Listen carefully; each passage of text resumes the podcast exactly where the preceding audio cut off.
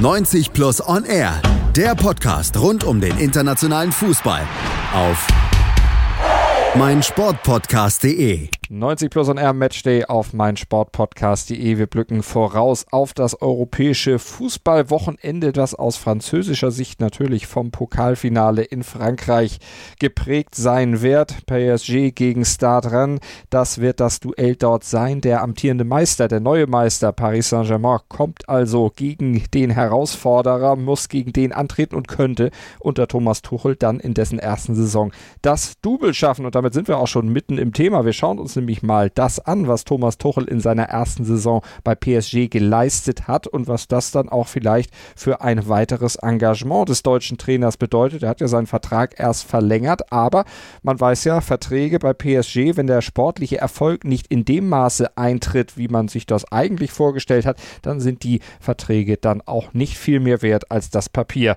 auf dem sie gedruckt sind. Bei uns von 90 Plus unser Kollege Julius Eid. Hallo Julius.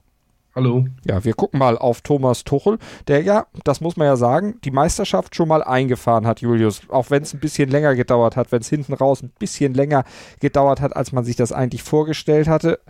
Aber sie haben es ja geschafft. Am 33. Spieltag sind sie dann Meister. Wie würdest du dann die erste Saison jetzt einmal nur auf die Meisterschaft bezogen von Thomas Tuchel in Frankreich ja, zusammenfassen, einordnen? Auf die Meisterschaft bezogen kann man ihm, glaube ich, wenig Vorwürfe machen, auch der Mannschaft nicht. Man hat von vorne weg dominiert, extrem lange ungeschlagen geblieben in der Liga. Da hat man, glaube ich, sogar Rekorde gebrochen, wenn ich mich richtig erinnere, bis es dann zur ersten Niederlage kam. Und die letzten Meter jetzt, die hatten so ein bisschen den Beigeschmack, weil sie eben auch genau dann ab so ungefähr CL auskamen. Das wollten wir aber nicht bewerten. Und dann gab es eben eine richtige Klatsche gegen Lille, das 5-1, dann noch eine Niederlage gegen Nantes und davor in der Woche ja schon das 2-2 gegen Straßburg, wo ein Sieg auch schon gereicht hätte, um die Meisterschaft klarzumachen. Da hat man sich so ein bisschen die Chance genommen, eine sehr frühe. Ich bin mir nicht ganz sicher, ob sogar die Es äh, früheste in der französischen Geschichte gewesen wäre, wenn man es am ehesten festgemacht hätte, dann eben gegen Straßburg. Das äh, hat man sich so ein bisschen genommen. Da muss man aber auch ehrlich sich mal angucken, was da teilweise dann für Aufstellungen schon aufgeboten wurden in diesen Spielen. Da muss man sich angucken, dass das absolute Kernelement dieser Mannschaft, das sieht man ja alleine an den Werten, und das ist ja die Angriffsreihe um Cavani, Neymar, Mbappé, nicht äh, ansatzweise überhaupt aufbietbar waren. Alleine Cavani und Neymar ja länger verletzt, beide. Und da muss man das vielleicht so ein bisschen relativieren. Und im Endeffekt wird man sich da wahrscheinlich auch gedacht haben, gut, wir rotieren mal ein bisschen durch, was soll's jetzt noch? Meister sind wir eh, das war ein Fakt. Dass es jetzt rechnerisch fest ist, das äh, führt vielleicht dazu, dass man dann auch öffentlich sagen kann, jawohl, wir sind Meister, aber dass man Meister wird, das hat man nach dem 18. Spieltag schon gewusst in dieser Saison.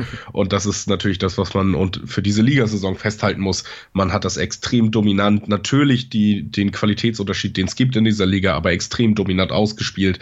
Und da kann man dem Trainer alleine, was Ligafußball angeht, bei so einer Performance auch wenig Vorwürfe machen. 19 Punkte Vorsprung vor Lille sind es jetzt nach diesem 33. Spieltag eben, also uneinholbar vorne. Paris Saint-Germain, ganz egal wie das dann im Rest der Saison dann noch ausgehen wird. Aber Meisterschaft ist ja was, was sowieso bei PSG eigentlich gesetzt ist. Das war der sechste Meistertitel im achten Jahr unter den Investoren aus Katar und ja, letztlich sowas wie absolutes Minimum. Wenn jetzt noch der Pokalsieg gegen Rennes dazukommt, das Double, dann ist es, ja, wenn man es mit Bayerns Verhältnissen vergleicht, dann vielleicht eine Saison, die Uli Hoeneß mit 2 plus, 1 minus bezeichnen würde? Ja, ich glaube, äh, bei Bayern ist es so, das haben wir jetzt in den letzten Tagen gehört. Lustigerweise ist es bei den Bayern auch so ein bisschen so, dass da der Trainer trotz der guten Aussicht aufs Double und trotz dem Double sogar, falls es wirklich kommen sollte, zur Debatte steht. Bei Paris ist das Ganze dann sogar noch ein bisschen überspitzter. Da hat man auch international alleine durch das Geld, was man ausgegeben hat, und das ist eben auch der Unterschied zu den Bayern, und das ist auch das, was Bayern sich immer mal wieder anhören muss, warum man sich jetzt vielleicht von der absoluten internationalen Klasse verabschiedet hat, da sind die Ansprüche international im Moment noch höher und wurden auch finanziell natürlich viel stärker untermauert. Ich glaube, wenn wir über nur den äh, Vereinsnamen PSG in den Mund nehmen, dann weiß jeder, was da für Geld hintersteckt und was da für Summen für Neymar und Mbappé ausgeschüttet wurden. Und deswegen würde ich, wenn wir bei den Schulnoten bleiben, sagen, Double, aber international schon im Achtelfinale wieder raus. Also keinerlei Verbesserung unter der Tuchel, die man sich natürlich auch international erhofft hat, im Gegensatz zu den Vorgängern. Dann wird man hier in der Schulnotenkiste wahrscheinlich mit einer drei ganz gut unterwegs sein. Ja, die Ansprüche sind eben hoch bei Paris Saint-Germain, aber an diesen hohen Ansprüchen sind ja dann auch vor Tuchel schon viele gescheitert, denn Champions League, du hast es gesagt, oftmals das Aus dann schon sehr weit früh oder sehr früh, dann eben auch schon wie jetzt im Achtelfinale. Ancelotti hat es nicht geschafft, Laurent Blanc hat es nicht geschafft, Unai Emery hat es geschafft. Alles ja drei Mann, die ja auch als Trainer schon deutlich höhere Meriten sich verdient hatten, als sie zu PSG kamen, als Thomas Tuchel Emery ja immerhin dann auch Europa League-Sieger, mehrfach. Angelotti, gut, der hat eh alles gewonnen, Laurent Blanc, da eher noch der am wenigsten dekorierte von den dreien, aber einer, der zumindest in Frankreich dann einen großen Namen hat und als Spieler natürlich eine ganze Menge abgeräumt hat. Tuchel war da vor der Saison dann so eine kleine Überraschung, dass der angesichts dieser großen Vorgängernamen dann tatsächlich zum Zug kommt. Denn sein einziger Titel bis dato, bis er jetzt die Meisterschaft eingefahren hat, ein DFB-Pokalsieg. Aber äh, natürlich die Art, wie er Fußball spielen ließ, das war das und lässt, das war das, was äh, die Investoren in Katar letztlich bewogen hat zu sagen, den wollen wir. Genau, und ich glaube, man muss da auch immer ein bisschen beobachten, mit wem misst sich PSG. Natürlich mit den besten Vereinen Europas. Aber nicht nur das, da steht ja auch mit dem Investor Katar eine gewisse äh, tatsächlich eine Nation hinter, die auch gewisse Politik äh, fährt. Und das ist äh, zumindest bei einem ganz großen anderen Verein auch der Fall. Das ist Manchester City. Und da misst man sich nicht nur, da führt man auch einen gewissen Wettstreit auf verschiedenen Ebenen. Und das geht bis weit ins Politische rein, was äh, gerade PSG und Man City auch als Anlagen für ihre Länder dann leisten sollen und äh, sei es nur Prestige oder eben noch weitergehend, was äh, auch einfach Marketing für diese Länder bedeutet. Und da muss man sagen, gerade wenn man sich an Man City orientiert, hat man da eben einen Guardiola, der einen ganz bestimmten Fußball spielen lässt und mit Investitionen, die ja nicht unbedingt nur in Spieler der Größenordnung Neymar oder so gesetzt wurden, sondern dem eben so viel Geld beiseite gestellt wurde in diesen Jahren, jetzt bei City, dass er sich die Mannschaft genauso aus dem Spielermaterial zusammenstellen kann, das er braucht, um sein System umzusetzen, hat er eine wahnsinnig dominante Mannschaft geschaffen, die natürlich jetzt, das war nicht abzusehen, auch wieder relativ früh in der Champions League raus ist, die aber größtenteils über eine ganze Saison gesehen, wenn man nicht auf diese K.O.-Turniere guckt, eine der besten Mannschaften der Welt ist, ja. zumindest in den letzten beiden Jahren. Und Tuchel wird ja auch nachgesagt, was taktische Fähigkeiten, Spielausrichtung, aber wie gesagt, auch einfach die Fähigkeit als Trainer, die fachliche Eignung wird ja oft nachgesagt, dicht an Guardiola zu sein. Guardiola selber war ja mit ihm essen, hat gesagt, eigentlich muss Tuchel mein Nachfolger bei Bayern werden. All diese Legenden gibt's. Und da kann ich mir vorstellen, dass das auch eine Rolle gespielt hat, dass man im Endeffekt gesagt hat, du, das wollen wir auch. Wir wollen hier nicht mehr einen Ancelotti, der einen großen Namen hat, weil das hat ja auch nicht funktioniert in den letzten Jahren. Wir wollen jetzt jemanden, der hier mit unserem Geld ein Projekt formt, wo jeder von schwärmt, was bei Manchester City ja mittlerweile der Fall ist, obwohl mhm. Manchester City genauso ähm, fragwürdig positioniert ist und fragwürdig von Vorteilen äh, profitiert wie PSG, ist City durch den Fußball, den sie spielen, gerade eine der meistgelobten Mannschaften in ganz Europa. Und Tuchel natürlich trotz dieses Aus in der Champions League auch gelobt, denn wenn man allein auf seine Siegbilanz in der Ligue 1 guckt, auch die ist höher als bei seinen Vorgängern. Über 80 Prozent der Spiele hat PSG mit ihm an der Seitenlinie gewinnen können. Und das schlägt zum Beispiel die Daten von Carlo Ancelotti, der kam so ungefähr auf 60 Prozent seiner Spiele, also nochmal ganz andere Zeiten, was natürlich dann auch von dir angesprochen, ja auch an diesem Sturm liegt, den PSG eben hat. Wenn man da mal auf die Zahlen guckt, aktuell 95 geschossene Tore von Paris Saint-Germain, 27 kassierte allerdings auch. Das ist jetzt im Ligaschnitt in Frankreich nicht so schlecht. Das ist, glaube ich, sogar der beste Wert. Aber wenn man es europäisch einfach mal guckt, dann merkt man dann doch, dass da dann vielleicht zur richtigen europäischen Spitze dann doch noch so eine kleine Lücke klafft. Wenn man beispielsweise mal mit Liverpool das Ganze vergleicht, das zeigt dann auch, wo Paris Saint-Germain dann im Sommer vielleicht noch nachlegen müsste. Ja, also da muss man sagen, gerade wenn man Liverpool als Beispiel heranzieht, muss man ja auch sagen, dass Liverpool, ohne das despektierlich zu meinen, ich glaube, da wird mir jeder zustimmen, in der eigentlich stärkeren Liga spielt. Wenn man da dann auch noch weniger Tore kassiert als Paris eben mit 27 mittelmäßigen Werten, guten mhm. vielleicht für die Liga im Vergleich zu den anderen Teams, aber da ist auch klar, dass die hohe Werte haben, wenn sie zweimal im Jahr gegen Neymar, Mbappé und Cavani ran müssen.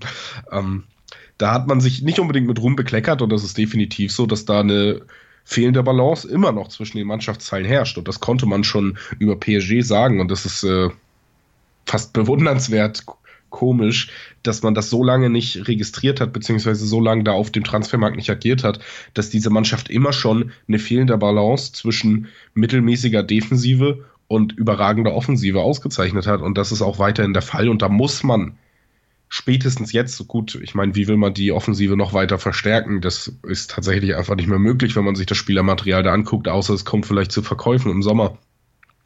Aber da muss man jetzt agieren oder muss man sagen, wir brauchen einen Sechser und wir brauchen vor allen Dingen auch Verstärkung auf der Innenverteidigerposition. Da hat man ja mit Kera jetzt jemanden geholt, der dem höchsten Niveau einfach nicht gerecht wird. Mit Kim Pembe einem Spieler, bei dem ich mir vorstellen könnte, dass ihm die Zukunft gehört. Den halte ich eigentlich für einen sehr fähigen und interessanten jungen Verteidiger noch.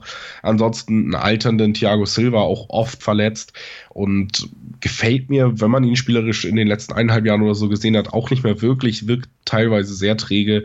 Marquinhos, der gar nicht mehr richtig den Platz gefunden hat in der Mannschaft zwischen Innenverteidigung und Sechser. Die Sechserposition habe ich ja auch angesprochen, die auch sträflich unterbesetzt ist in diesem Kader. Und da hat ja Tuchel dann auch riesige Probleme gehabt. Zum Beispiel hat man am Anfang, Mitte der Saison noch in der Gruppenphase der Champions League zum Beispiel gegen Liverpool gesehen, Tuchel würde gerne mal eine Fünferkette aufbauen können, aufbieten können in diesen Spielen. Da braucht man drei Innenverteidiger das ging zu diesem Zeitpunkt nicht, weil Verratti auch noch verletzt war. Da musste Marquinhos auf der 6 spielen. Da hatte man überhaupt keine Möglichkeiten mehr. Und da sieht man, dass da ganz viele Stellschrauben nicht stimmen. Außenverteidigung, ein weiterer Fall, wo das ganz klar ersichtlich ist. Man muss da ja nur gucken, wer da über aufgeboten wird. Juan Bernat, ähm, besser als Uli Hoeneß ihn findet, das ist klar, aber auch nicht äh, auf dem Top-Niveau, was man sich bei PSG erwartet und mit dem PSG ja auch verbunden werden will. Mhm. Das ist ja ganz offensichtlich, wo sie hinwollen und als welche großartige Mannschaft dieses Konstrukt eben gelten will. Mhm. Und auf der rechten Seite mit Thomas Meunier zumindest einen, den man in die gehobene Riege der Außenverteidiger zählen könnte. Der ist aber auch wieder länger verletzt ausgefallen jetzt und vor allen Dingen wird ihm schon nicht nur in diesem, sondern schon im letzten Sommer Wechselwille unterstellt. Da wird man auch reagieren müssen auf diese Position und da da geht wirklich kein Weg mehr dran vorbei. Ja, du hast du noch Dani Alves, der in einem biblischen Alter dann letztlich ist, wo dann auch irgendwann sicherlich das Karriereende mal winkt und dann auch natürlich einer sportlichen Weiterentwicklung irgendwann Grenzen gesetzt sind. Also da sind schon erhebliche Baustellen, Baustellen, die aber dann vielleicht auch Thomas Tuchel wieder entlastend ja, zugutekommen, weil er dann eben äh, trotz dieser Baustellen, die man ja sicherlich auch bei den Investoren irgendwo sehen wird und auch im Verein sehen wird, dann äh, trotzdem ja möglicherweise möglicherweise das Double geschafft hat. Nehmen wir es einfach mal an. Dass er, äh, Meister ist er ja schon, Pokal wird er sich dann möglicherweise dann eben holen am Wochenende. Also das wird ihm dann vielleicht entlastend entgegenkommen. Deshalb hat man mit ihm auch verlängert und gesagt, du darfst uns weiterführen. Ja, ich glaube, da spielen mehrere Faktoren rein, warum man mit äh, Tuchel weitermachen wird. Da bin ich mir ziemlich sicher auch mit. Ich glaube, wir haben in der letzten Woche beim Thema Kovac auch kurz drüber mhm. geredet, ja. wie fest Tuchel denn im Sattel sitzt oder ob er für einen deutschen Rekordmeister irgendwie interessant werden könnte.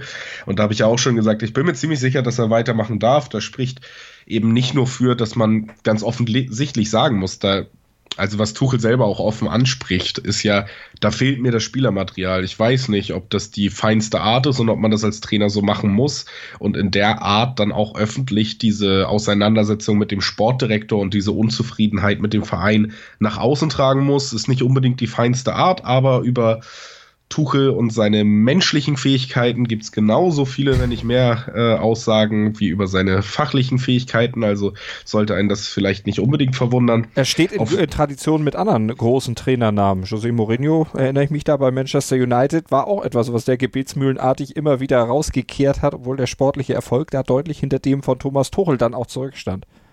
Genau, und auch beim, also wenn man das als Beispiel nimmt, muss man sagen, das hat José Mourinho im Endeffekt nicht gerettet äh, und auch seine Mannschaft nicht. Ja, unbedingt motiviert, würde ich unterstellen, wenn man sich die Hinrunde von ja. Manchester United in diesem Jahr angeguckt hat.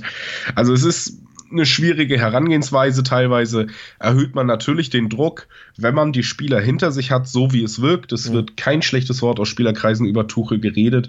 Man hört sogar von diesen absoluten Starspielern und auch Steven teilweise, wie es denen unterstellt wird, also einem Neymar, dass der den Trainer sehr schätzt. Man hört von einem, von einem Mbappé, dass er eigentlich keinen Gedanken an den Wechsel verschwendet, weil er hier zu einem Projekt gehört, was er weiterführen will. Das unterstützt ja auch, dass der Trainer da den Rückhalt der Mannschaft hat. Und dann kann man das vielleicht so machen, dann erhöht das öffentlich den Druck, gerade wenn die Presse in dem Land dir auch noch halbwegs wohlgesonnen ist, auf den Verein zu reagieren und dir das zu geben, was du willst. Aber ob es wirklich die feine Art ist, die man so anführen muss, ist, das muss man natürlich dahingestellt lassen. Er lässt glaub, aber auch den Stars relativ viel Freiraum, Mbappé und Neymar. Also die dürfen sich auch eine ganze Menge erlauben. Das ist ja auch was, was man jetzt zu Beginn äh, auch gar nicht so erwartet hatte von Tuchel, der ja doch sehr als Disziplinfanatiker geht. Sind ihm da so ein bisschen die Daumenschrauben angesetzt worden, dass gesagt wird, vergrätz mir bloß nicht diese beiden? Das glaube ich gar nicht unbedingt. Und ich glaube, da hat man vielleicht Tuchel ein bisschen falsch eingeschätzt, weil es gab tatsächlich ja auch schon zu Dortmunder Zeiten seine Lieblinge. Und es ist ja nicht von der Hand zu weisen, dass ein Aubameyang oder ein Dembele nie Probleme mit einem Thomas Tuchel hatten und auch, und das hat man so aus Dortmunder Kreisen schon gehört zu der Zeit, beziehungsweise dann im Nachgang auch schon unter Tuchel, sich teilweise diese Disziplinlosigkeiten, also zu spät zum Training kommen, was weiß ich, sich auch schon da bei Aubameyang zum Beispiel, der das dann ja unter den anderen Trainern fortgesetzt hat, noch bis er gewechselt ist, dass das da schon angefangen hat und Tuchel das auch da durchgehen lassen hat. Also scheint ein Trainer zu sein, der seine Lieblinge hat, der weiß, wie wichtig diese Spieler für sein System ist und der das, was ja eigentlich dann tatsächlich auch ein sozialer Skill ist anscheinend, mhm. der das dann so gut einschätzen kann, diesen Leuten eben die lange Leine zu geben. Das führt natürlich im Endeffekt, wenn es äh, schlecht läuft, dann zu Grüppchenbildung in der Mannschaft zu Spielern, die sich dann andererseits un fair behandelt fühlen, ist ja zum Beispiel auch was, was man bei Pep Guardiola zum Beispiel immer wieder sieht. Da gibt es Spieler, die stark nachtreten und da gibt es Spieler, die ihn bis heute lieben. Also das scheint so eine Art Herange Herangehensweise zu sein im äh, Man-Management von manchen Top-Trainern und Tuchel scheint sich da ganz offensichtlich eben auch einzureihen. 100% Sport. Jederzeit auf Abruf. Auf mein Sportpodcast.de Sportplatz mit Malta Asmus und Andreas Thies. Täglich neue Podcasts aus der Welt des Sports. Von Airhockey bis Zehnkampf. Berichterstattungen, Interviews und Fakten. Sportplatz auf mein Sportpodcast.de dann gucken wir nochmal, weil ich eben sagte, Daumenschrauben angesetzt. Also ganz äh, frei ist Thomas Tuchel ja in seinen Entscheidungen dann auch nicht gewesen. Weder was jetzt Spielereinkäufe äh, und Verkäufe anbelangt. Zum einen Financial Fairplay, das steht ja einmal völlig freien Meinungsäußerung und vor allen Dingen einem völlig freien, freien Agieren auf dem äh, Finanzsektor dann auch entgegen. Und da ist da ja auch noch ein Sportdirektor, mit dem sich Thomas Tuchel nicht so ganz grün ist. Und Thomas Tuchel soll ja auch, bevor es zur Vertragsverlängerung gekommen ist, gesagt haben, ja, ich, wir können gerne um ein Jahr verlängern bis 21, aber ich will mehr Macht. Ich möchte ein englischer Manager sein. Ich möchte äh, die Hoheit über die Personalpolitik haben. Ja, also Tuchel ist ein Trainer, der möchte diese Hoheit und die ist ihm verdammt wichtig und der scheint auch muss man wohl so sagen, menschlich nicht unbedingt in der Lage zu sein, mit vielen Menschen zusammenzuarbeiten. Da gibt es ja Geschichten aus Mainz, dass es nicht so schön zu Ende gegangen ist. Da gibt es natürlich zahlreiche Geschichten aus Dortmund, dass es nicht nur nicht schön zu Ende gegangen ist, sondern dass man sich da zum Beispiel mit Misslintat direkt am Anfang so überworfen hat. Und jetzt soll eben der komplette Bruch mittlerweile auch mit Henrike, also da soll es kein schlechtes Verhältnis geben. Das soll eben auch wirklich wieder auf diesem Niveau sein, wie es in Dortmund war, dass er da am liebsten dem den Zutritt zum Trainingsgelände verwehren würde, komplett sein. Also zieht sich so ein bisschen durch und äh, auch in Dortmund hat man immer schon auf Pressekonferenzen gesehen, unzufrieden gewesen mit dem, was er da teilweise gekriegt hat. Ein Götze hat man immer gehört, den wollte er eigentlich nicht. Deswegen hat er dann Schöle bekommen. Dann ähm, also sehr komisch mit äh, Tuchel, der da auf jeden Fall die, zumindest den Anspruch hat, aber das kann man bei seiner Art Fußball verstehen. Der hat den Anspruch, dass das Team genauso aufgebaut ist, dass sein Fußball auch wirklich funktionieren kann. Dafür braucht man ganz bestimmte Spielertypen und zwar auf jeder Position. Ich habe es eben schon als Beispiel Manchester City mit Guardiola genannt, das kann man vergleichen. Und diesen Einfluss möchte er haben, den hat er überhaupt nicht bekommen. Ich war fast überrascht, als ich äh, gehört habe, dass es ging mal das Gerücht um, dass Thomas Tuchel nach dem Sommer selber überrascht war, dass das Financial Fairplay so strikt ist und dass ihm das nicht so mitgeteilt wurde, dass man gar keine Möglichkeiten hatte. Das hat mich ein bisschen verwundert, weil jeder, der rechnen kann, weiß ja, was Neymar und Mbappé gekostet haben. Aber da wurde, wurden ihm vielleicht sogar falsche Versprechen gemacht. Ich weiß es nicht. Auf jeden Fall hat Henrike nicht sehr souverän agiert auf dem Transfermarkt, das muss man sowieso mal festhalten. Dann natürlich überhaupt nicht so, wie Tuchel das möchte. Und im Endeffekt hat man sich da überworfen. Mit der Verlängerung mit Tuchel hat man ja auch ganz klar gemacht von der Vereinsführung aus, wir sind bereit, mit dem Trainer diesen Weg zu gehen. Und dann gibt's nur eine Möglichkeit, wenn man das sagt, dann muss man eh bereit sein, dem Trainer auch das Material zur Seite zu stellen, was er haben möchte. Sonst hätte Tuchel wahrscheinlich nicht verlängert mhm. und sonst hätte eine Verlängerung für den Verein auch keinen Sinn gemacht. Warum soll man da einen Trainer hinstellen und dann aber sagen, du darfst aber nicht deine Vision umsetzen? Dann kannst du dir lieber einen anderen holen.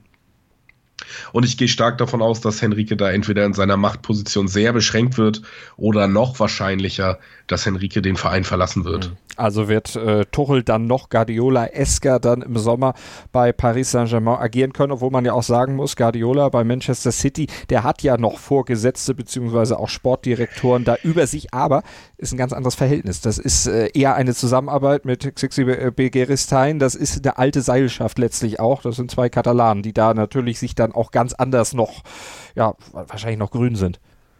Genau, und wie der Uli gesagt hat, ne, wenn Pep einen Spieler haben möchte, so dann für 100 Millionen, dann ruft er an, geht einmal Abendessen und dann kriegt er ihn. Aber fliegt Tuchel denn nicht äh, nach Katar und macht das ähnlich?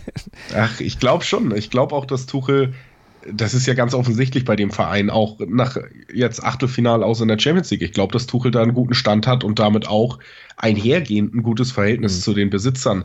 Denn das sind ja ganz klare Machtstrukturen da, da weiß man, wo das Geld herkommt, da weiß man, was der Anspruch auch dieser ähm, Personen ist, die da Geld reingepumpt haben. Und wenn man mit denen nicht grün ist, wenn man sich mit denen nicht gut versteht und auf einer Wellenlänge ist, dann würde man nicht über Verlängerung sprechen. Mhm. Also ich glaube, da ist man sich einig, dass Tuchel das Zeug dazu hat, den Verein weit zu bringen und das wird man jetzt auch finanziell unterstützen.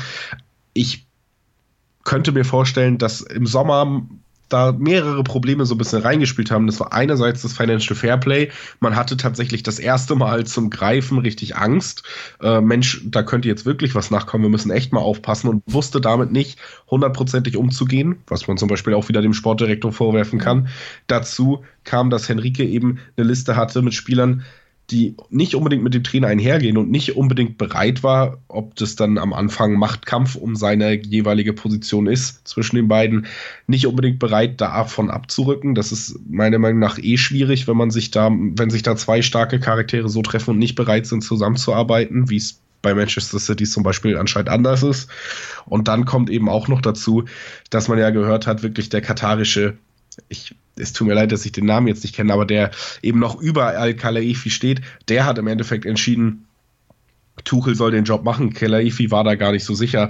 Das heißt, man hatte im Verein vielleicht auch noch so ein bisschen gemischte Stimmung und war da nicht bereit, hundertprozentig an jeder Stellschraube Tuchel zu unterstützen spätestens mit der Verlängerung jetzt muss sich das geändert haben, mhm. denn ansonsten wäre das ja einfach eine unsinnige Entscheidung. Steht ja noch mehr Umbau dann im Verein an, denn Tuchel will ja nicht nur die Macht über die Spielereinkäufe haben, er möchte auch so viel Macht haben und auch das wieder eine Parallele zu Guardiola, zu bestimmen, wer in der medizinischen Abteilung das Sagen hat, denn das war ja auch eine der Achillesfersen von PSG in dieser Saison, sehr viele Verletzte. Es gab Phasen in der Saison, wo dann 12, 13 Spieler tatsächlich nur noch gesund waren aus dem ersten Kader also da eine ziemliche personelle Lücke dann auch klaffte und entsprechend natürlich dann auch äh, schwer ist, mit so einer Mannschaft zu arbeiten. Da möchte Tuchel dann auch gerne was Neues haben. Etwas, was vielleicht dann auch der Gesundheit der Spieler etwas förderlicher ist.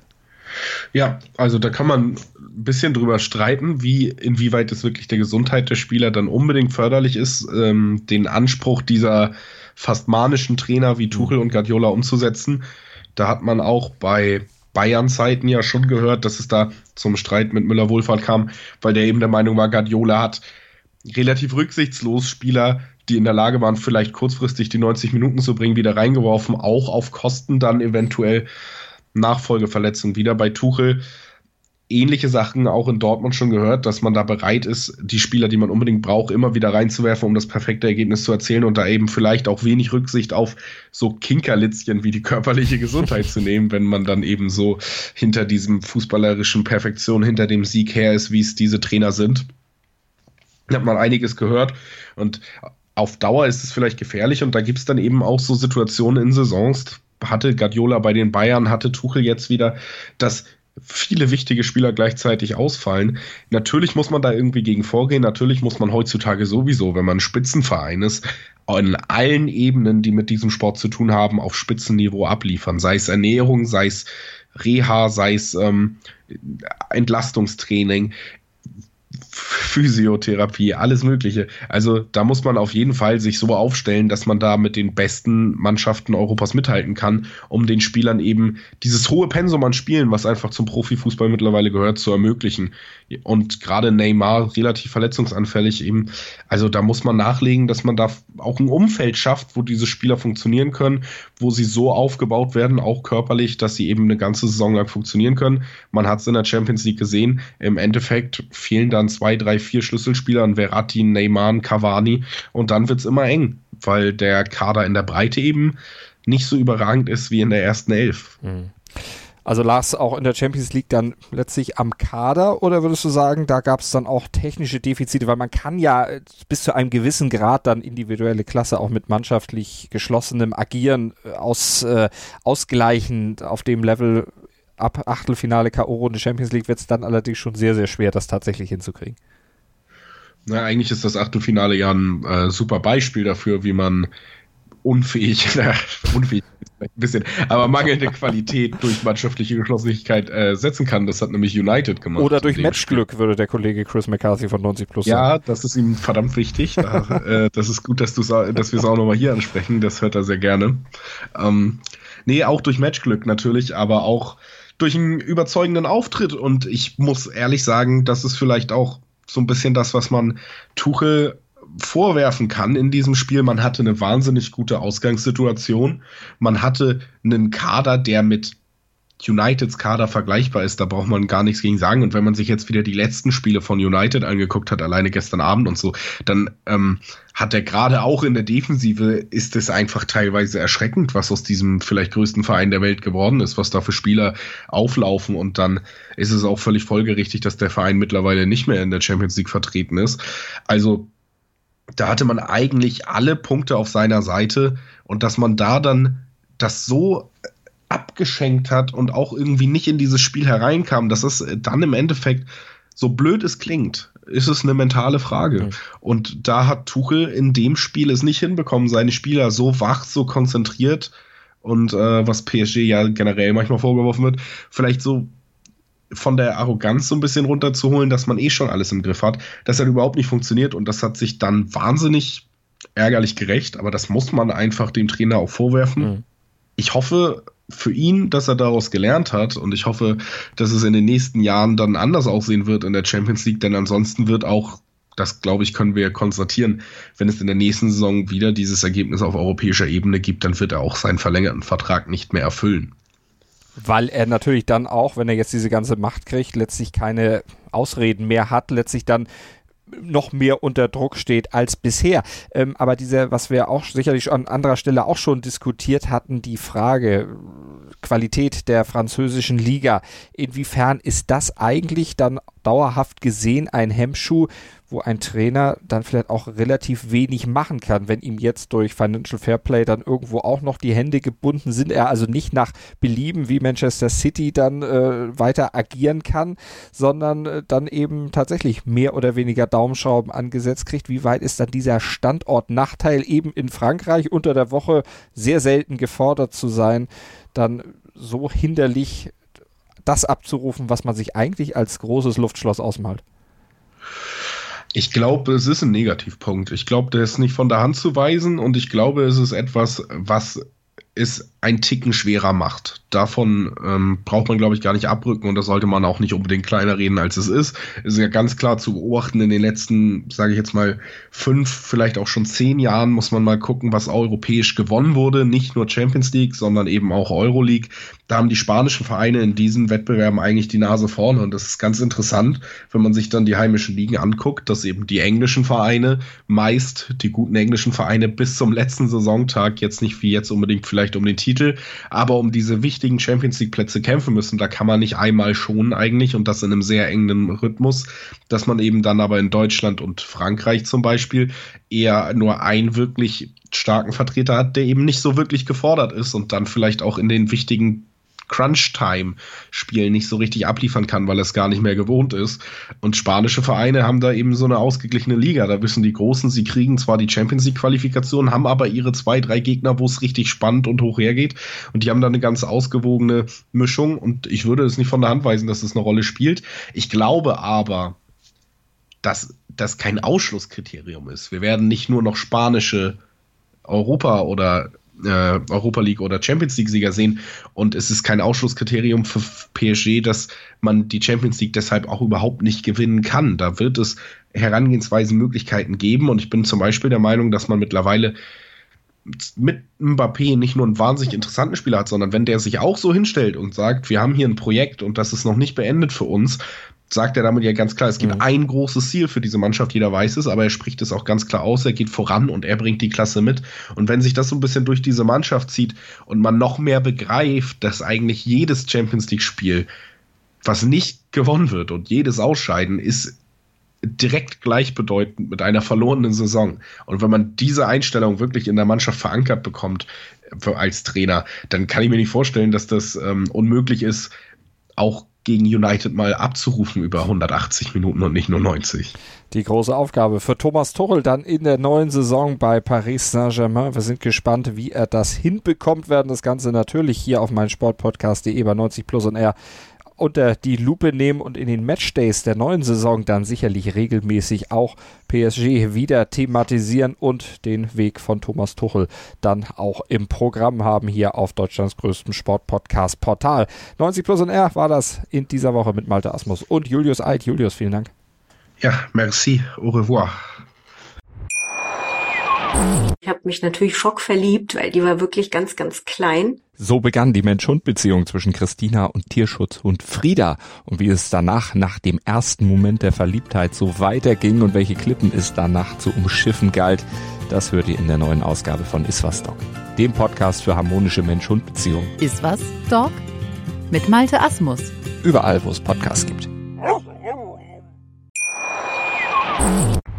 90 Plus On Air, der Podcast rund um den internationalen Fußball auf meinsportpodcast.de. Willkommen bei meinsportpodcast.de. Wir sind Podcast. Wir bieten euch die größte Auswahl an Sportpodcasts, die der deutschsprachige Raum so zu bieten hat. Über 20 Sportarten, mehr als 45 Podcast-Serien, über 9000 veröffentlichte Podcasts und über 5 Millionen Podcast-Downloads allein im Jahr 2018. Wir sind Podcast. Wir sind meinsportpodcast.de